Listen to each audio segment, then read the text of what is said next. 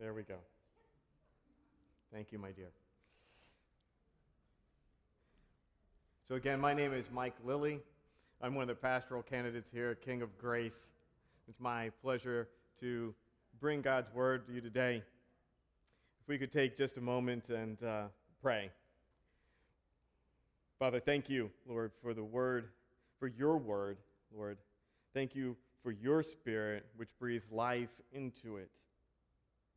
Father, would you do that today as, as I preach? Would you breathe life into that, into hearts that you have prepared this week to receive the word? Lord, uh, do all that you intend. We pray that today in Jesus' name. Amen.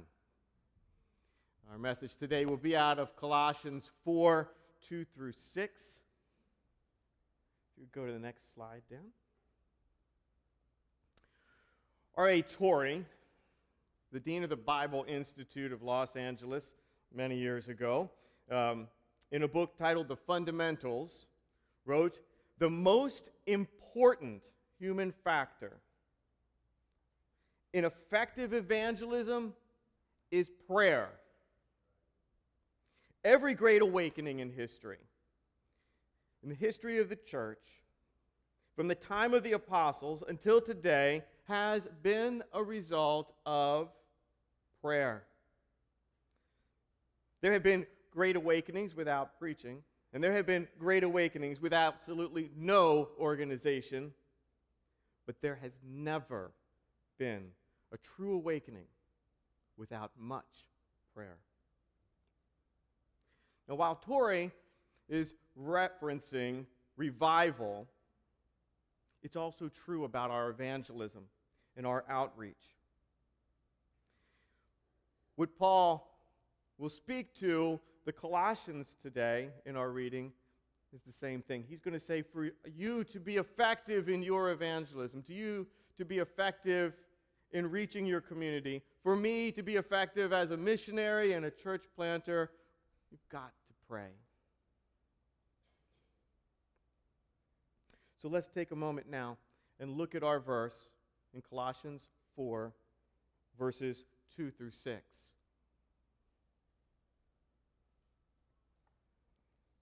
It reads Continue steadfastly in prayer, being watchful in it with thanksgiving.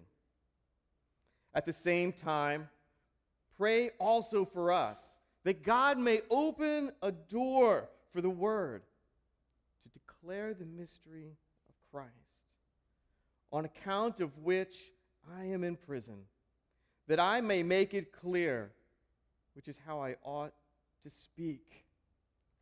Walk in wisdom towards outsiders, making the best use of the time. Let your speech always be gracious, seasoned with salt, so that you may know how you ought to answer each person. Personally, I cannot think of many verses that have had a greater impact during my life as a growing believer than this scripture. In a very real way, these verses center all that I hope to be as a believer. A man of prayer who is on mission with God to make known the glorious gospel of Jesus Christ. That's my goal in life. This is, this is the result of a core belief that I hold. That core belief comes from John 14 6, where Jesus tells Thomas, I am the way, the truth, and the life. No one comes to the Father except me. If I believe that verse is true, then anyone who does not place their faith in Jesus Christ as their Lord and Savior will die and spend eternity in hell. Yes, I believe there's a hell. I believe that they will spend eternity in the lake of fire. Where the fire will always burn, and there will be worms that will always feast upon their bodies, and yet they will never be consumed. They will spend eternity in hell, separated from God completely and forever. And for all of eternity, be without hope. That's the reality. If you believe what that passage says, that, that Jesus is the only way, then everything else falls short. There is no other plan.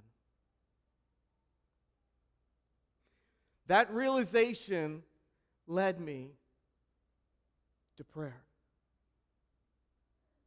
And prayer led me to evangelism. And as funny as it may sound, evangelism led me back to prayer. It led me to desperate prayer.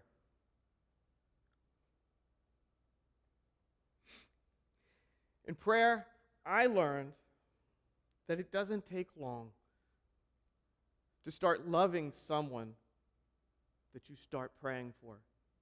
In fact, I don't believe that you can pray for someone's salvation for long and not begin to start loving them. That you can't start getting God's heart for those people that you're praying for. That's how prayer works.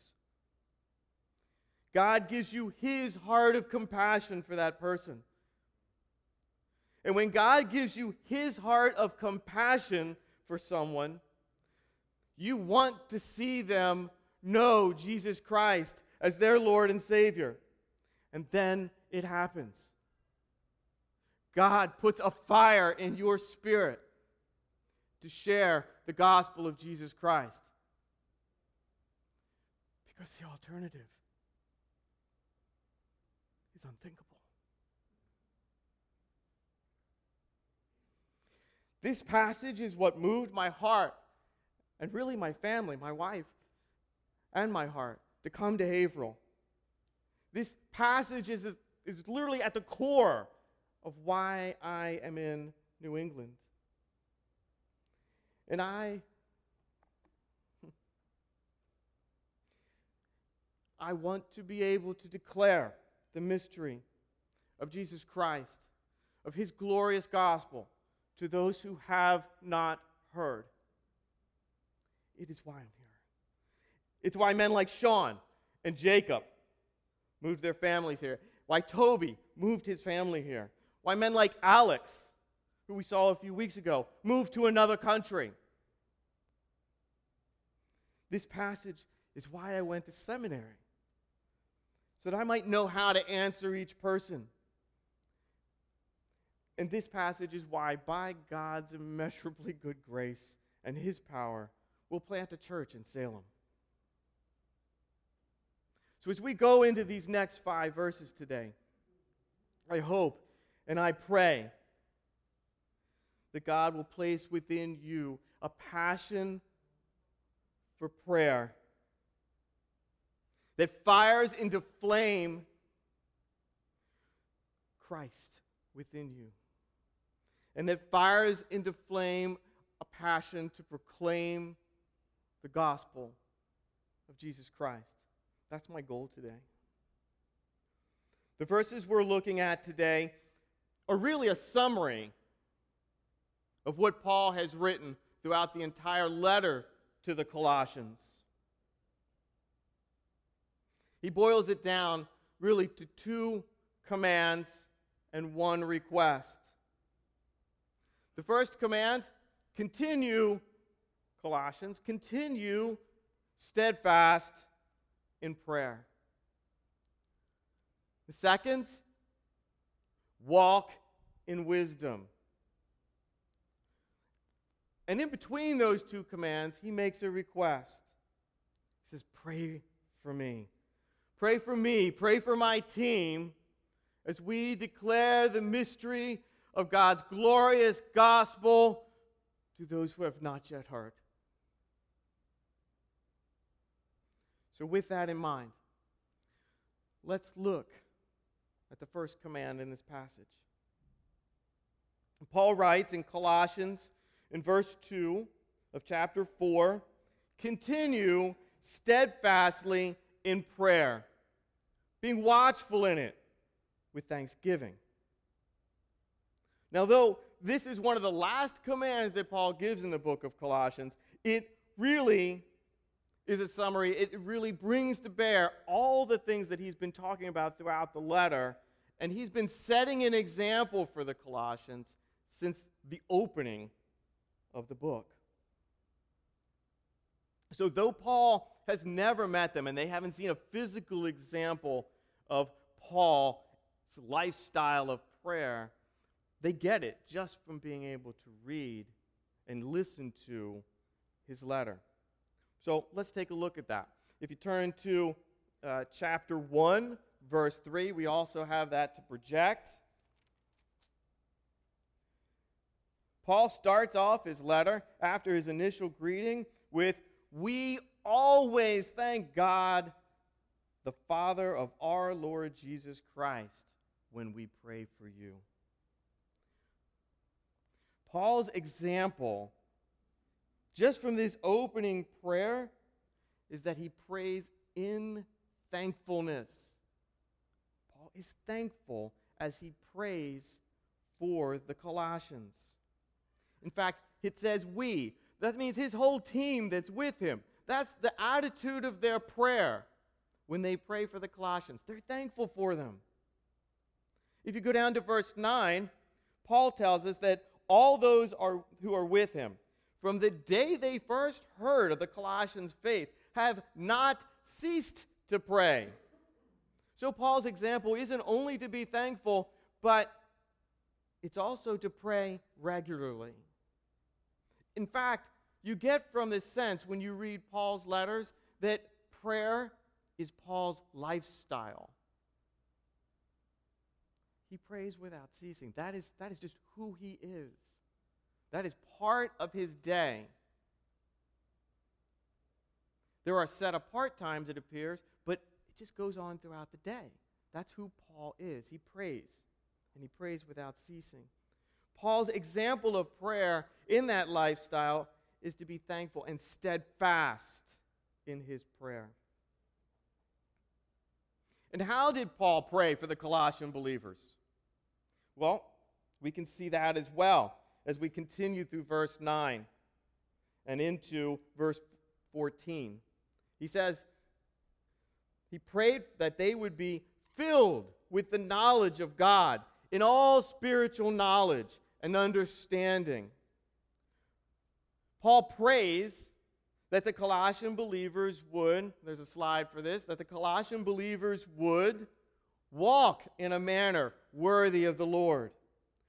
Walk in a manner fully pleasing to the Lord. That they would bear fruit in every good work and increase in the knowledge of God, strengthened with all power of God's glorious might. That's how he prays for them. And to what purpose are those prayers?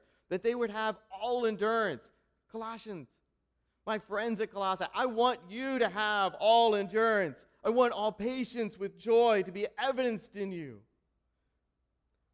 I want you to be able to give thanks to God the Father. And I want you to remember where you came from.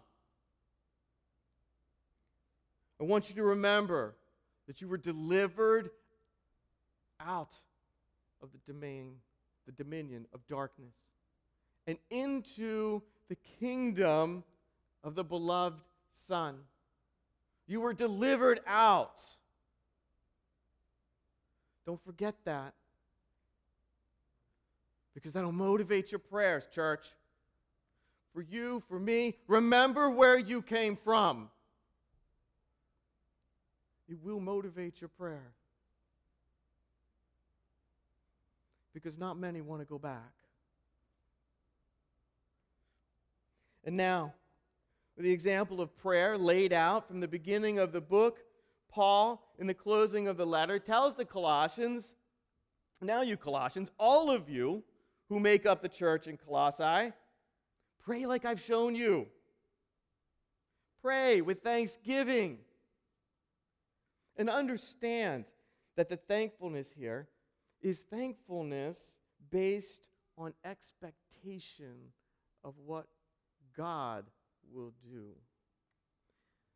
In this passage, we don't actually see when he tells them to pray, to continue in steadfast prayer with thanksgiving. He hasn't given them anything to be, we're not given anything that they have a reason to be thankful for. So I would offer to you that it's a prayer made in faith, in expectation of what God will do. And it's why Paul tells them in this passage to be watchful. See, we pray and we expect and we watch for God to move and do things.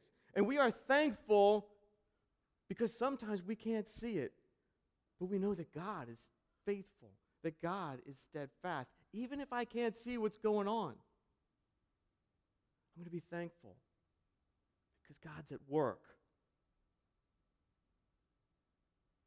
There are people I've been praying for for years.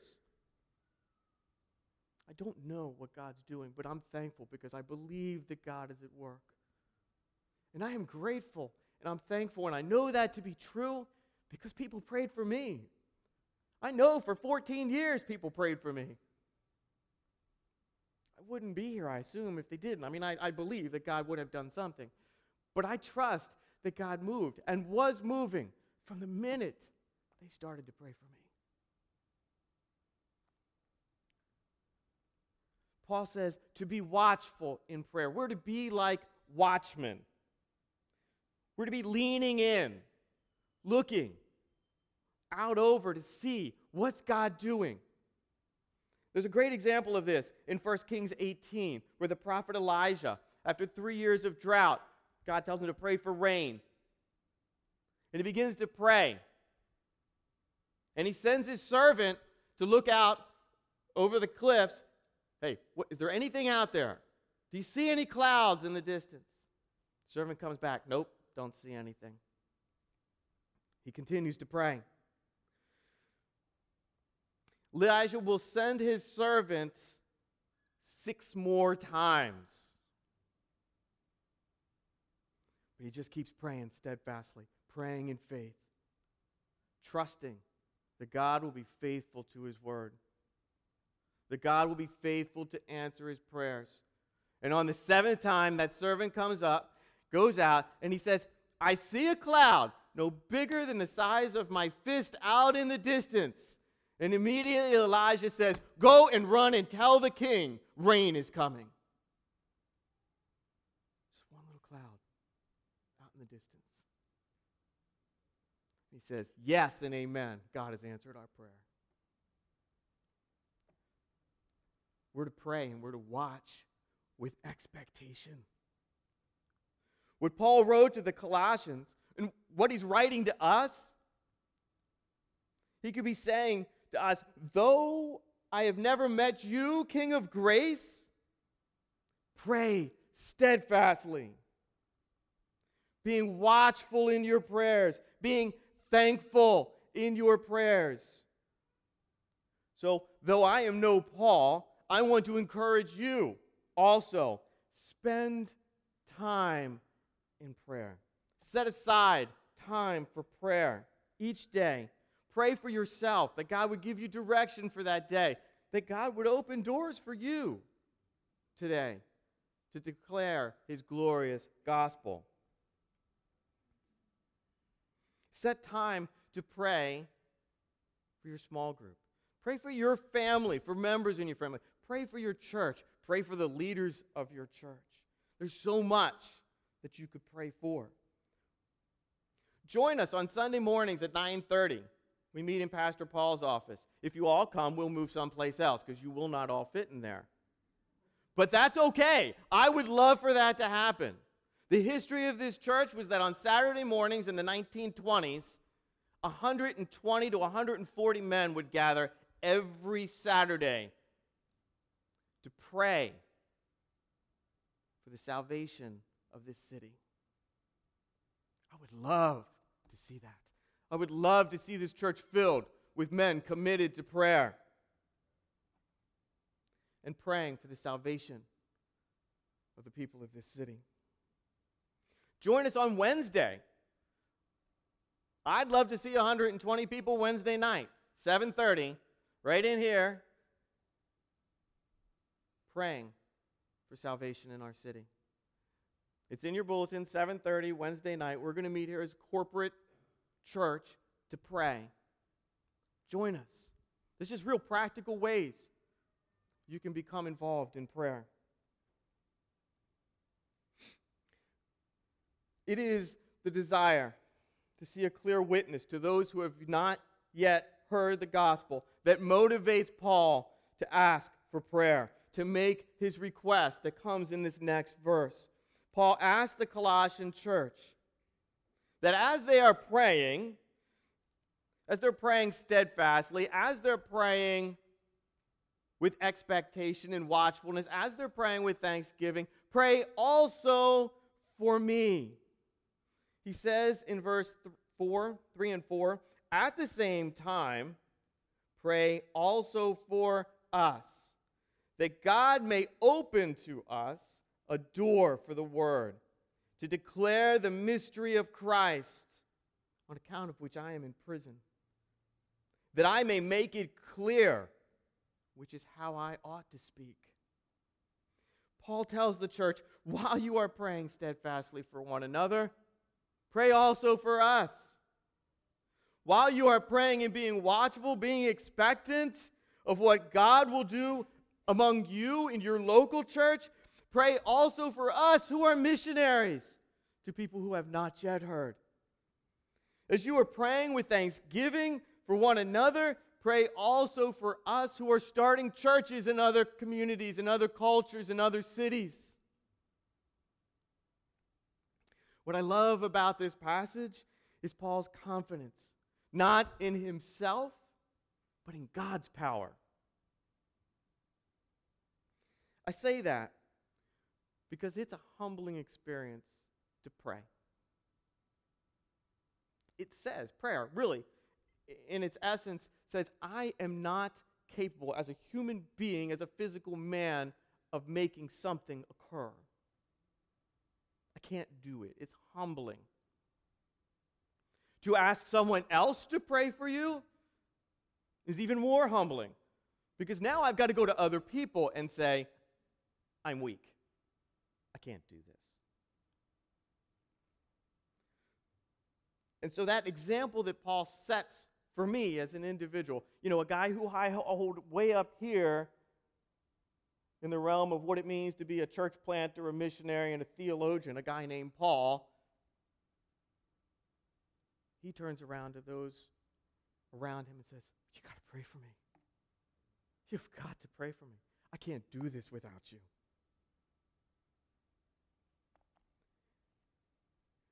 So, Paul asks for prayer because he understands the enormity of the task before him. The task of evangelizing the Gentiles is overwhelming. If you were to think of the Gentiles as a mountain, and Paul as a mountain climber, then he would look at Mount Everest and go, that's nothing.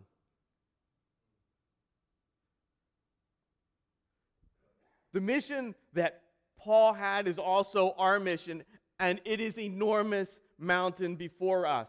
And every one of us should be saying, Pray for me as I go to make the mystery of the gospel clear. That God would open a door and give me words to speak and that they would be clear words. Every one of us should be praying like that and asking for others to pray. That ought to be a small group prayer all the time. Guys, you know, I am I'm going to be going this week. I'm going to meet these people. Would you pray that God gives me an open door and gives me the words to speak that I might speak it clearly as I ought? That's where we ought to be living. Because the task is impossible. So his request here, if you could break it into two things, in short, Paul is asking for opportunity and effectiveness. Opportunity and effectiveness. That's what he's asking for. Pray that I'll have opportunities and pray that when I open my mouth, it's effective.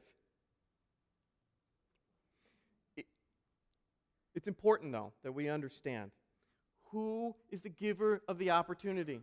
Where does that opportunity come from? God. God is the giver of the opportunity.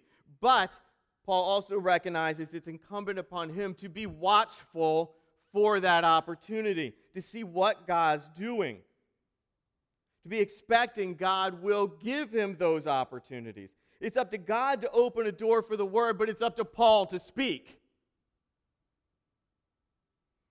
The same is true for us. So, Paul wants prayer so that the words he speaks might be clear and that the gospel, the mystery of the gospel, might be made known. Now, I want you to notice something here, and that is that Paul prays for opportunities. He prays for effectiveness in declaring the gospel, but there is no discussion of people coming to Christ, of being saved. No discussion of that. Why is that? It isn't because Paul understands God's responsibilities and his responsibilities as a missionary. He takes the opportunities that God presents.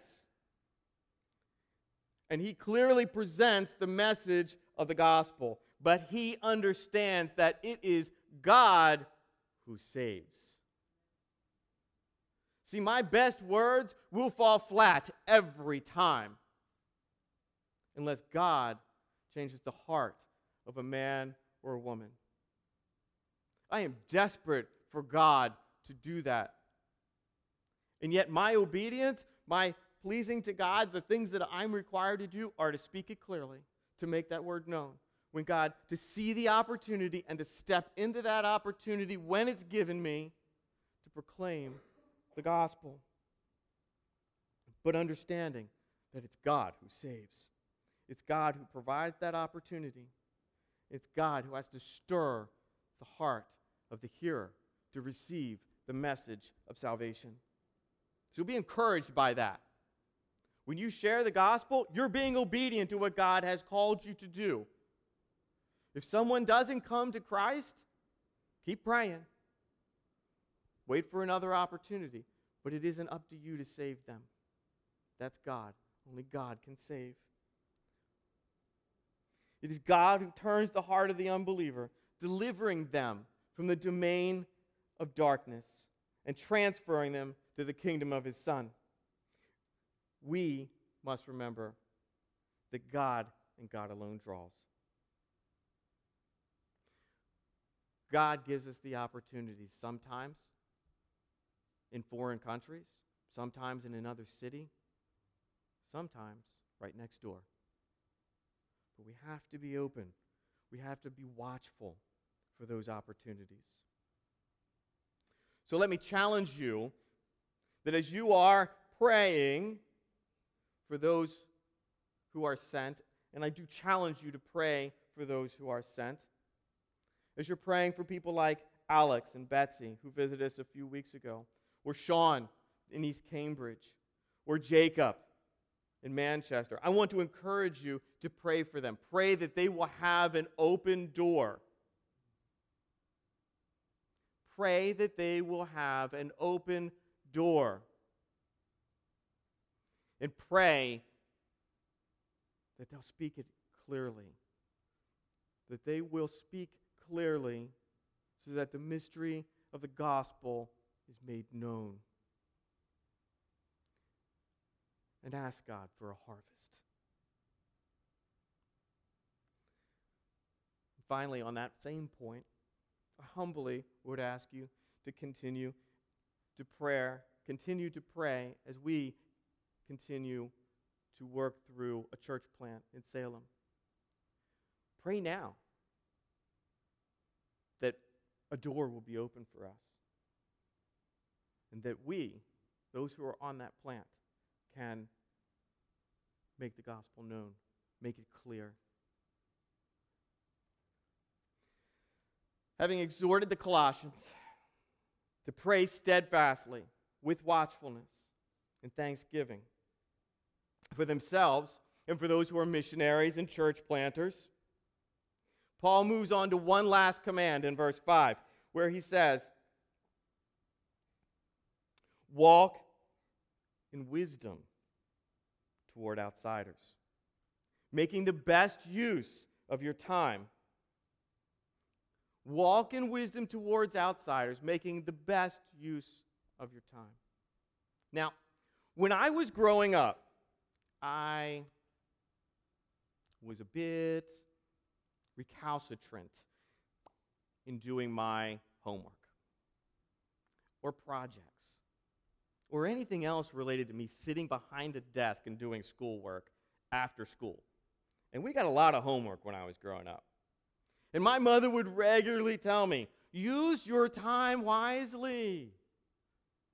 Use your time wisely. Just do your schoolwork, do your homework when you get home, and then you can go out and play with your friends. I want you to know that now, 40 years later, my wife tells me, if you would just do your sermon, you could go out and play with your friends.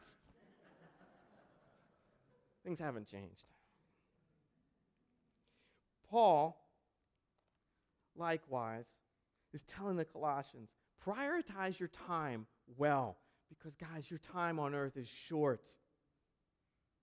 He wants them to make the best use of their time by walking in wisdom towards outsiders. Now, to me, that's sort of an unhelpful statement. What does that look like? What does it mean, walk in wisdom? And it, because we're preaching it at this last piece, instead of going through the whole letter, it's not in context. But I want you to know that Paul doesn't leave them alone with what walking in wisdom looks like. So, Paul tells them, tells the church in chapter 2 and 3 He's going there, what it looks like. He gives them examples of what wisdom looks like and what a lack of wisdom would look like. And he's telling them there, walk this way and don't walk this way. In chapter 2, verses 5 and 7 through 7, Paul tells the Colossians to re- that he rejoices in seeing the good order and firmness of their faith in Christ.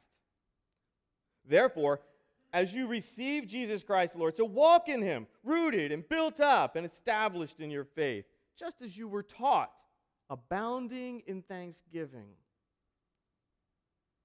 So, what Paul is saying here, and what is he talking about?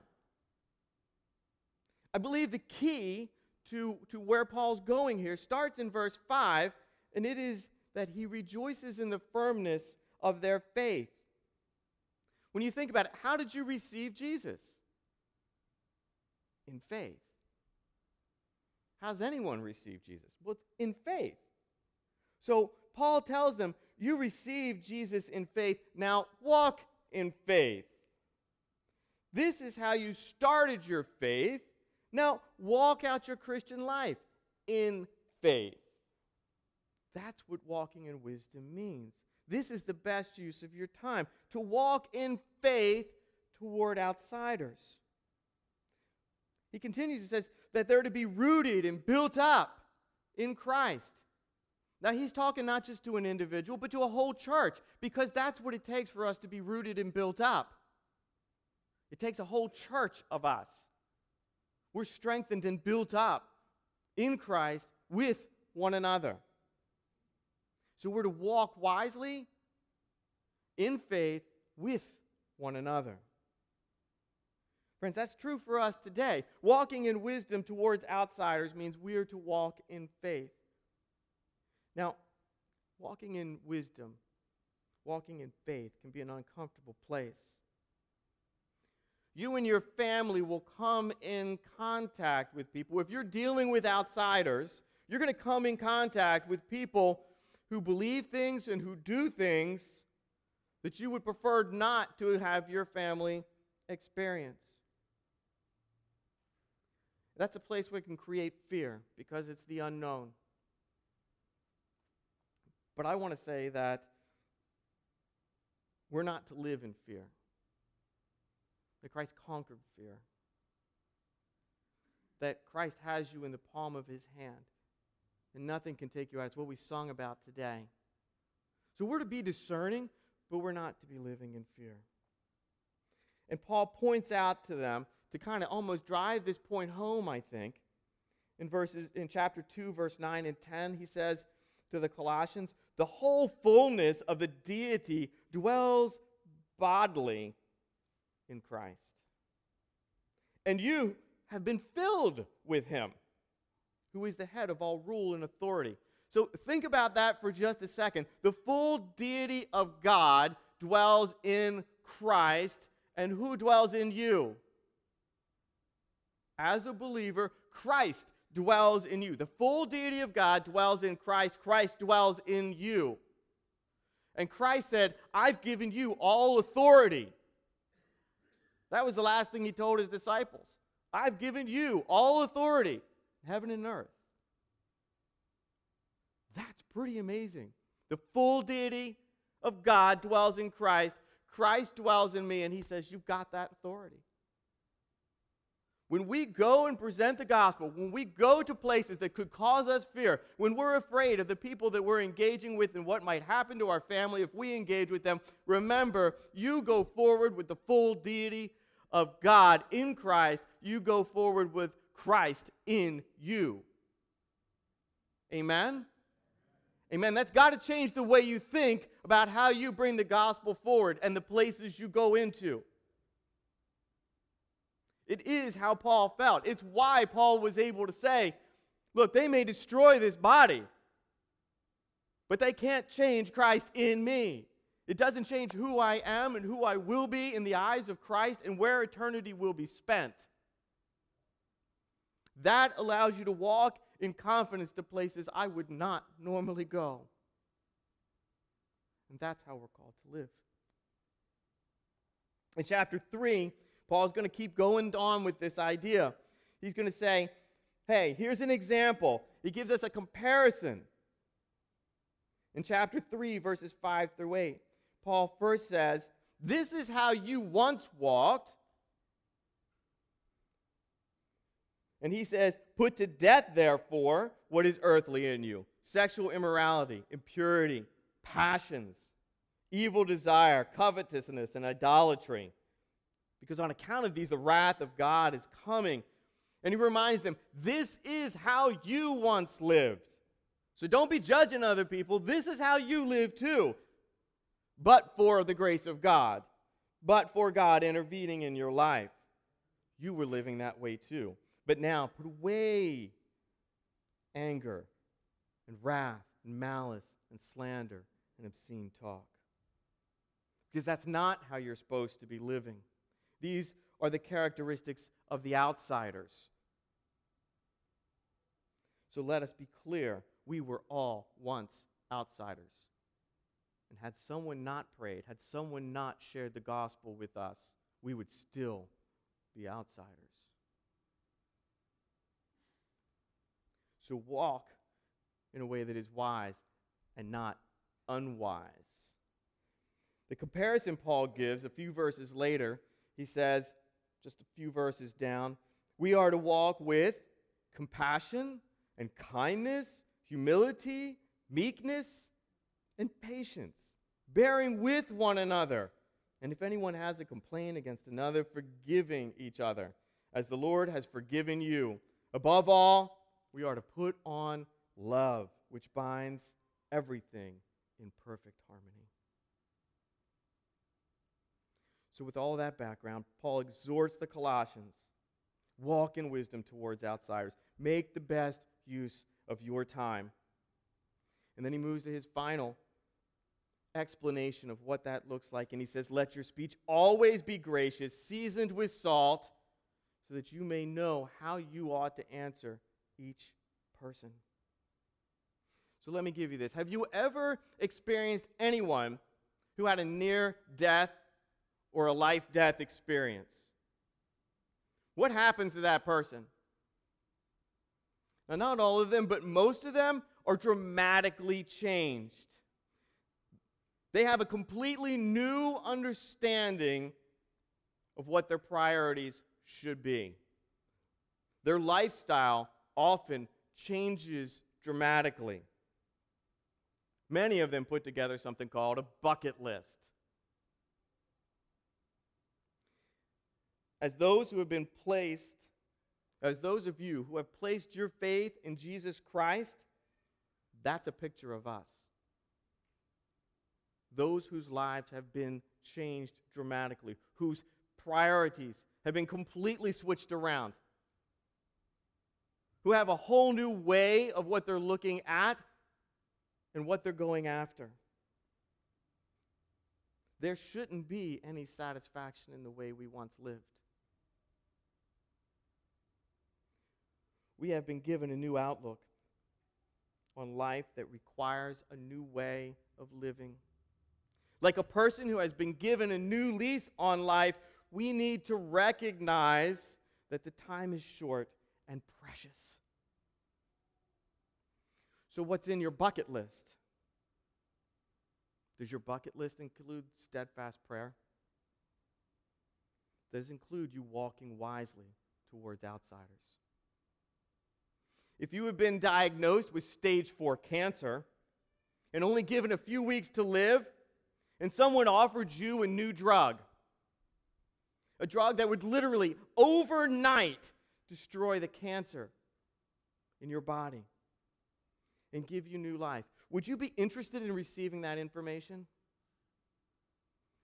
Well, for those of you who have had cancer or experienced family members with cancer and lost family members to cancer, I bet the answer is yes. And if overnight it completely changed you and you were completely healed and the cancer was gone, and the doctor said, I don't get it, it worked, yeehaw, you are clear. Would you want to tell anybody about that? Or would you just hold it in? Got mine. I don't believe you would. I believe you would be telling everyone. You wouldn't want everyone to know the hope that they had in this new wonder drug. And yet, the reality is that every person on this planet is dying of stage four cancer. It's called sin. But you received the cure. You got the wonder drug that overnight completely changed your existence that gave you the hope of eternal life. How can you not tell them? How can you not? How can you let them die and go to hell? Because that's where they're going. Remember where we started? They're going to go to hell forever. You know the cure. So the truth is that Jesus must affect your life. It's got to change everything about you.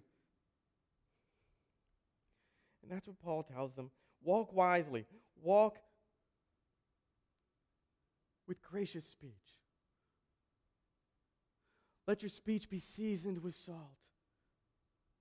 And I don't mean that you're like Look, when you go to work, I don't want you to go to work and, and you walk from desk to desk and tell people, you need to know Jesus and let's talk about the gospel and da da da da, because you're not going to work there by lunchtime. That, that's just the reality of that. I mean, that's not what you're called to do.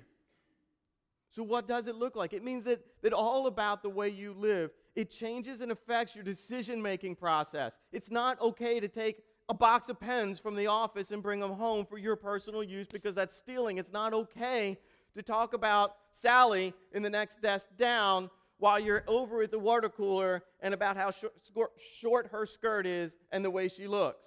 That's not okay. And it's not okay to gossip about Bob and his new affair that he's having.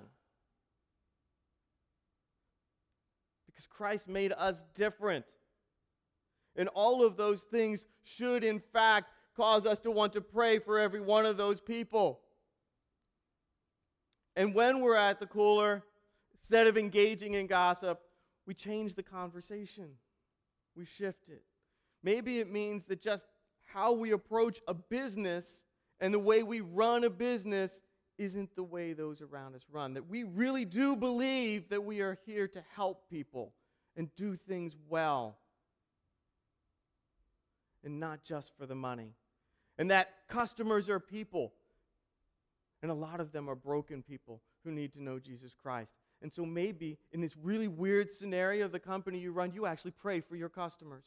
Maybe you're a salesperson and you have a list of people that you have been given by the company who desperately need to know Jesus Christ, and you have the opportunity because they've given you the list to walk through and pray that list every day. And then be watchful and see if God gives you opportunities to share the gospel with them. That's how it can affect your life and in the workplace. And those are just practical, and I know because I, I, that's how I work. That's how I do. I've been doing this for 20 plus years. I can't, in the army, I couldn't tell people about the gospel unless they asked. But man, I could pray for everybody on that roster. And I did. And time and time again, God would give me opportunities. Somebody would ask me, just flat out ask me, why do you believe in Jesus? Game on. Let's go. I got a wide open door, let me tell you. And so that's how you live. That's what this looks like. I don't have this stuff down. I mess up all the time. I work for Paul, ask him. I am just terrible at this. I get angry, I get frustrated. Things don't go well. I don't respond the way I should. But I do know the Holy Spirit is active. It reminds me that I just said something I shouldn't, in a voice I shouldn't. And there's forgiveness, and there's opportunities to walk back to people and say, I'm sorry, that wasn't right. I didn't deal with you in the right attitude. And that is just as strong a message. That's also the gospel, affecting how we live and work among other people. Amen? If I could have the worship team come up. So, practically, what does this look like for us? Be steadfast in prayer. Take time to pray. Pray for the leaders in the church. Pray for your family members. Pray for lost people you know.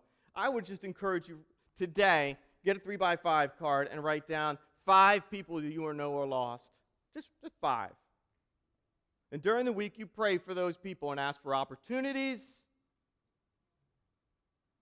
and ask for the ability to give a clear message of the gospel. Come out on Wednesday night and pray corporately. Come on a Sunday morning and pray with us.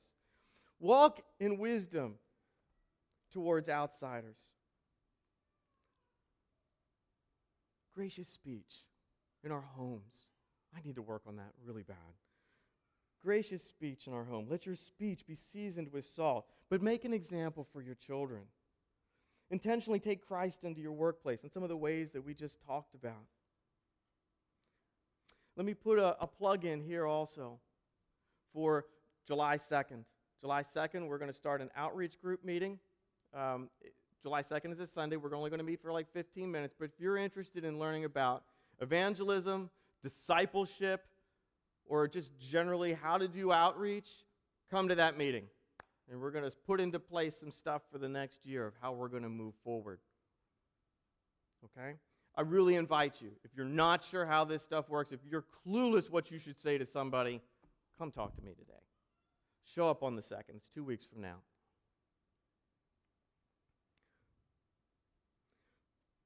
If I could uh, have Paul come up and, and lead us uh, for communion. Before we do that, if you would just allow me to pray for us. Father, Lord, if you would be so good this week as to open our eyes to the truth of this message. Lord, would you give us hearts that are soft and compassionate? Father, would you make us like Jesus who looked over Jerusalem, even though they knew they were about to crucify him, he looked over it and wept over Jerusalem for their hard hearts. Oh God, break our hearts. And then give us a passion for prayer. Give us a passion, Lord God, for your gospel. Lord, to take it to our neighbors, to take it into the workplace, to take it to the utter ends of the earth, wherever you would call us, Lord, may we be committed to follow you and to boldly make known the mystery of the gospel wherever you give us that open door. Pray that in Jesus' name. Amen.